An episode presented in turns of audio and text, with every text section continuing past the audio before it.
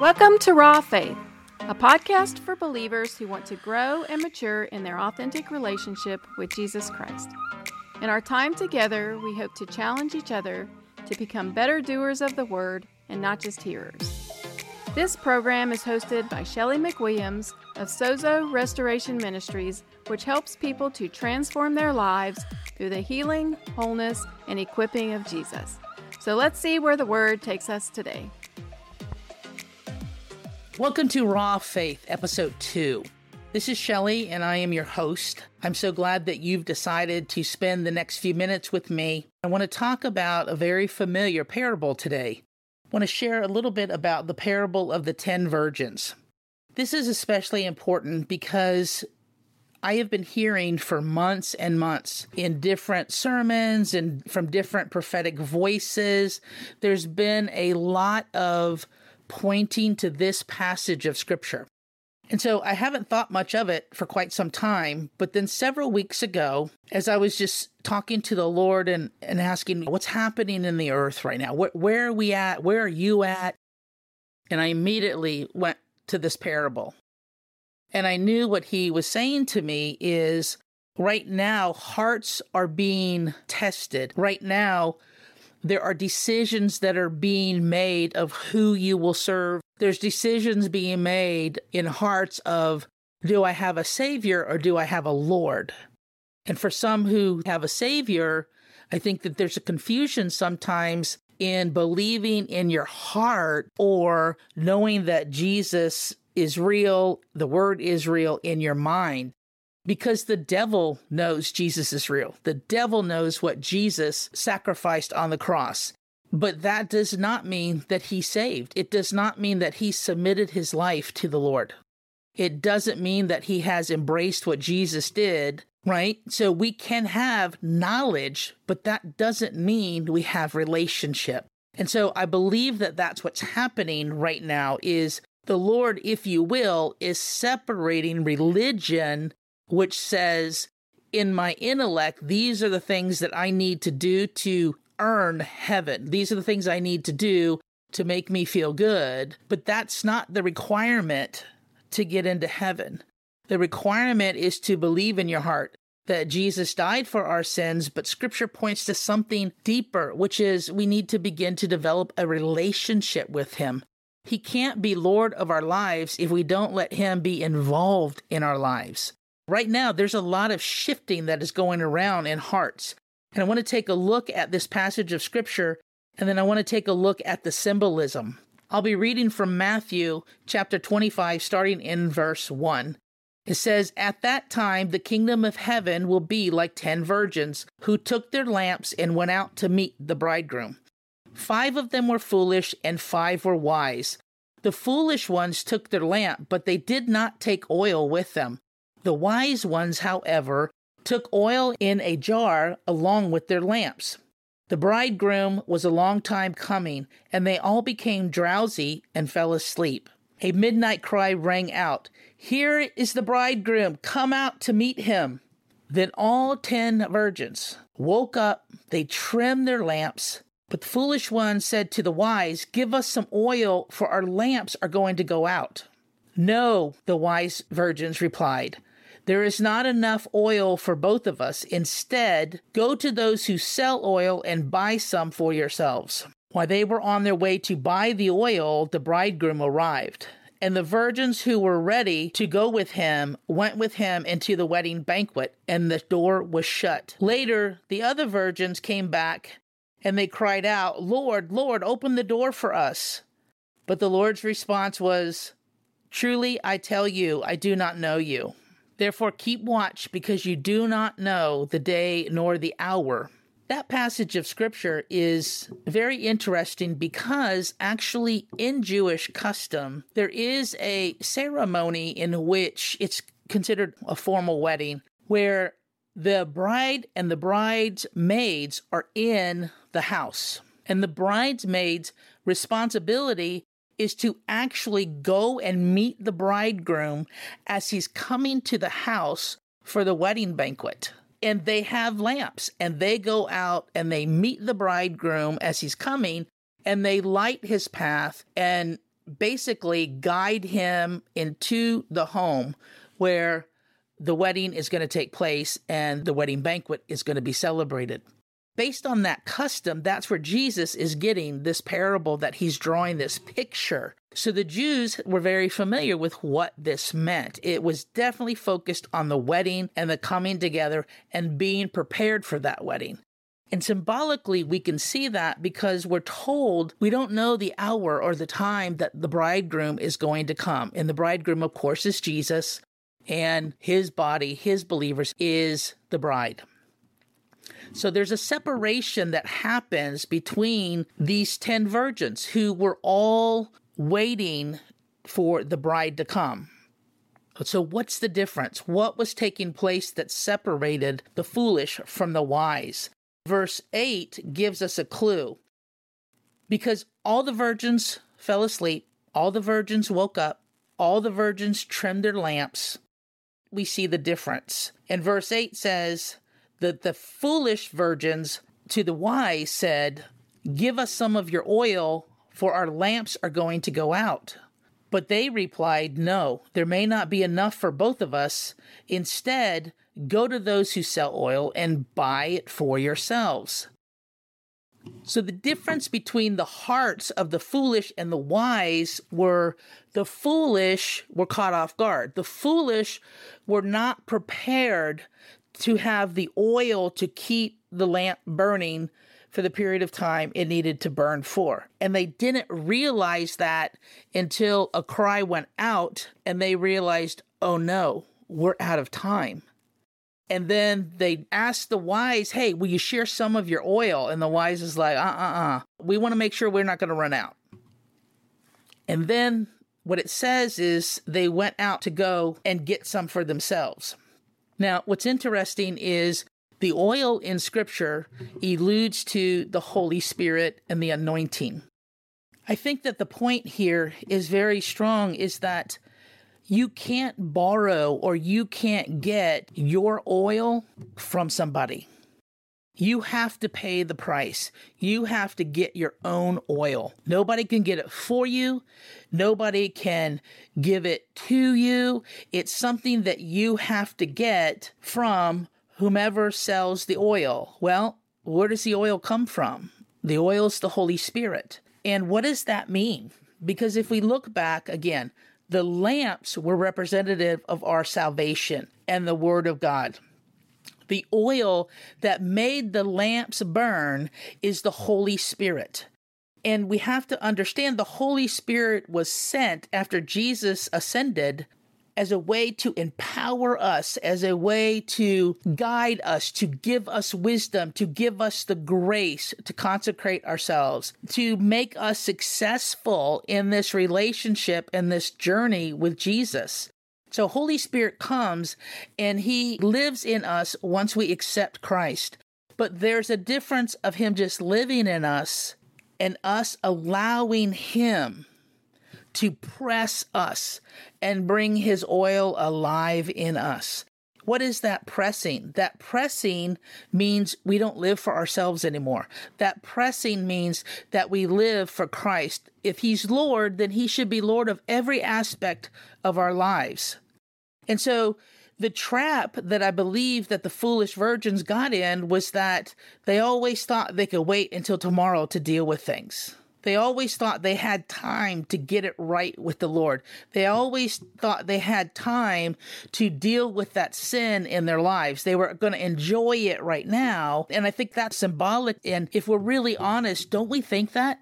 Isn't there times where you've spoken to somebody, or even in your own heart, where the Lord's brought something and said, Hey, I want to deal with this in your life? And the thought is, I'm not ready, Lord, not right now. And the foolish virgins, I believe that was their heart, that was their mindset, is they thought they had time. And they realized that when the bridegroom came, it was a surprise and time ran out. Scripture's very clear. We read it in verse 13. No one knows the time or the hour. And we have to live in a state in partnership with the Holy Spirit, in relationship with the Holy Spirit, in relationship with Jesus, and in relationship with the Father. But it all starts with Holy Spirit because the word says Holy Spirit is who draws us to Jesus. And Jesus is who shows us and bridges that gap to the Father. And so Holy Spirit is so instrumental in our relationship with the Father and Jesus. And He's the third part of the Trinity, but most of us don't really acknowledge Him in He lives with me every day, He walks with me every day. And that's the travesty because Jesus even said, It is better for you that I go, because if I go, I can send you another that will be your advocate that will be your partner, that will be the one that will stand for you. And that is one of the jobs of the Holy Spirit. There's so many things. He, he's the spirit of power. We see that in Acts when the disciples are told, you go to the upper room and wait until you are endued in power. And that's when the Holy Spirit came in a whole other dimension and the disciples were baptized in the Holy Spirit and they were empowered to do what they couldn't do before. We can't live this Christian life in our own self will, in our own desires, because how many know we don't desire righteousness all the time? Without the Holy Spirit of God, we desire to do what we want to do and enjoy what we want to enjoy. But it is the Spirit of God that brings that desire to love the Lord, that brings that desire to walk in relationship, to submit ourselves, that brings that desire to want to be like Jesus. That doesn't happen without the Holy Spirit. And so he is so prevalent in our lives, but so rarely acknowledged in many. The more that we allow Holy Spirit to bring consecration, which is things that stand between us and the Lord, that we submit them and we say, No, Lord, you're greater. You're greater. You're more important to me. That can only happen through the empowerment and the grace of Holy Spirit. It's where the oil comes when we have things that our flesh would like to hold on to. We have things that our flesh would like to think, would like to do. But the Holy Spirit comes and says, I'm offering you the empowerment to receive what the Lord has for you and to walk in a righteousness that He desires for you. That's powerful. When we understand Holy Spirit extends his hand, if you will, and offers these things to us. But I think the foolish virgins didn't accept his offer. I think they figured they had more time. So we have to realize that Holy Spirit offers the way, the power for us to live our lives for God. He even is the one who gives us the hunger to even love God. He's the one that drew us to Jesus. And He offers us everything that we need this side of glory to love and be in relationship and live for Christ. But His offer is not forced on us. And it's something that we need to choose to receive and in turn partner with Him. And when we do that, oil begins to flow. When we're willing to die to our flesh and allow the Spirit of God to become greater in us, oil flows. And that's because we become led by the Spirit who is representative of the oil, and we don't allow our flesh to lead us. It's such a critical difference. Galatians 5 says, Paul's talking here to the Galatian church. Verse 16 says, so I say, walk in the Spirit and do not gratify the desires of your flesh. For the fleshly desires are contrary to the Spirit, and the Spirit is contrary to the flesh. They are at conflict with each other, but be led in the Spirit. And that's where the oil comes from. When we choose by the empowering of the Holy Spirit, we partner with Him and say, I do not want to gratify the flesh. I want Holy Spirit to rule my life. And that is what produces oil. That is what fills the lamp and makes our light burn brighter. That is what keeps our light burning. That is what attracts people to us because there is an intensity to our life. And so that is what I feel like the Lord showed me was right now we are in a season where there is so much going on. There's so much worldliness going on. There's so much demonic activity going on. God's doing unbelievable things. There is an intensity of what is happening right now on the earth. Part of what that is going to do is to determine people's choices in their lives. Will we give in and be deceived by these things? Will we give in to our desires? Will we change our thinking based on what the world thinks as opposed to what the Word of God says? Will we allow oil to be produced in our life, meaning Holy Spirit becoming greater? Or are we going to give in to all of these things that surround us? And right now, we are in a season where hearts are making decisions. I'm reminded of the passage of scripture where Joshua said, As for me and my house, we will serve the Lord. We are at that time right now. We're at the challenge, we're at the temptation, we're at the testing of will we serve the Lord or are we going to cave to all of these false things that are going all around in society, in media, in schools, in all of this? What are we going to do? Who are we going to serve? And that is what the Lord was showing me is hearts are drawing lines. Our choices are drawing lines. There comes a point where decisions will be made. And that's where we're at right now. It's what every one of our hearts is going to be tested with. And I want to share that with you, not to put fear in you. I want to share that with you so that it opens your eyes and we are intentional about allowing Holy Spirit to produce his oil in us because we can be easily led astray right now. There's so much going on and we are more inundated with unbelievable things in society and in our culture and across the earth. And it's easier to keep our eyes on those things than the awesome things that God is doing. We have a choice of what we decide to occupy ourselves with we have a choice of what we're going to partner with. The challenge today is will you be foolish or will you be wise? Will you be one that is willing to walk in the Spirit and choose not to gratify the flesh? Will you put Holy Spirit first over your desires or anything that is contrary to what Holy Spirit does? Galatians chapter 5 verse 19 talks about some of the acts of the flesh sexual immorality, impurity, debauchery, adultery, witchcraft, hatred, discord, jealousy, fits of rage, selfish ambition, dissension, factions, envy, drunkenness, orgies, and the like. We see all of those things.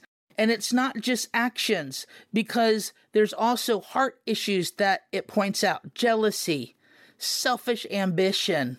Sometimes we think sin is just what we do. The greatest sin that puts us in the most bondage is the heart sins. The motives that we have, how we feel, what our attitude is about something, because those things will determine our action. But verse 22 says, But the fruit of the Spirit is love, joy, peace, forbearance or patience, kindness, goodness, faithfulness, gentleness, and self control. Do those things describe our life? I'll be honest with you. There's some of those things that I don't see evidence of in my life. There's some things that I know my heart's not lined up, and I'm endeavoring to allow the Holy Spirit to do His work in me, to bring that oil and empower me to give those things and consecrate those things to the Lord so that I can walk in the fruit of the Spirit. Those things, the fruit of the Spirit, all those facets of the fruit will be evident in my life. That's our challenge. If we want to be wise and we want the oil, scripture's clear. And there's so much I can't even get into, but I'm trying to condense it as much as I can. It's so important. I encourage you dig into the Word, do a study on Holy Spirit, see what His role is in our lives. acknowledge the third person of the Trinity, acknowledge that Jesus left so that the Holy Spirit of God would come and live inside of us and empower us. To me, that just blows my mind that I have the Holy Spirit of God that brooded over the earth in the beginning, the spirit of resurrection that rose Jesus from the dead, the spirit that draws us, that draws hearts to Jesus, the spirit of God that's power. It blows my mind that we have the privilege that this third person of the Trinity lives inside of us for the purpose, for the purpose of us living godly lives and building our relationship with the Father, with Jesus, and with Holy Spirit. Let's not miss the boat. Let's not be the foolish virgins. Let this challenge us and sober us to realize that we are in a season where we really need to grab hold of that oil we really need to grab hold of Holy Spirit and say, I need you. I need your oil in my life. I can't do this without you. My flesh is too strong sometimes. My attitude's overbearing sometimes. I need to know who you are and how you want to operate in my life. I need to acknowledge that you are with me all the time that your presence 24 7 is with me and your desire is to help me. So, can we take his help? Can we ask him, show me how I receive what you're offering me? I really want us to just, if we can, grab hold of this. When God speaks the times and the seasons we are in, something that we need to hold a mirror up and say, okay, if this is what you're allowing to show through, Lord, where am I at? Show me, Holy Spirit. Show me truth. He's the Spirit of truth. Show me where I'm at. Show me the things that are consecrated to the Lord and the things that aren't. I'm right there along with you. I wish I could sit here and say, oh no, I just have the fruit of the Spirit that comes from my life. But then I would have to repent of lying. And we know where liars go if I didn't repent. We're a work in progress, but may we endeavor to allow Holy Spirit to strengthen us and lead us in further and further and deeper and deeper in relationship and unity with the Father, with Jesus, and with Himself. Amen. Thank you for spending this time with me. We'll be releasing a new podcast in a couple weeks. I would love it if you would come back and spend that time with me. And if you've been blessed by this podcast, please subscribe and also share it. Let's get the word out so that people can hear what is on the heart of the Father, so that people can hear what does the word say and we're able to really chew on the word and become doers of the word. God bless you, and I look forward to the next time that we'll be together. Thanks for listening. Please be sure to subscribe and share this podcast. And if you want to know more about Shelly or Sozo Restoration Ministries, visit our website at sozorestoration.org.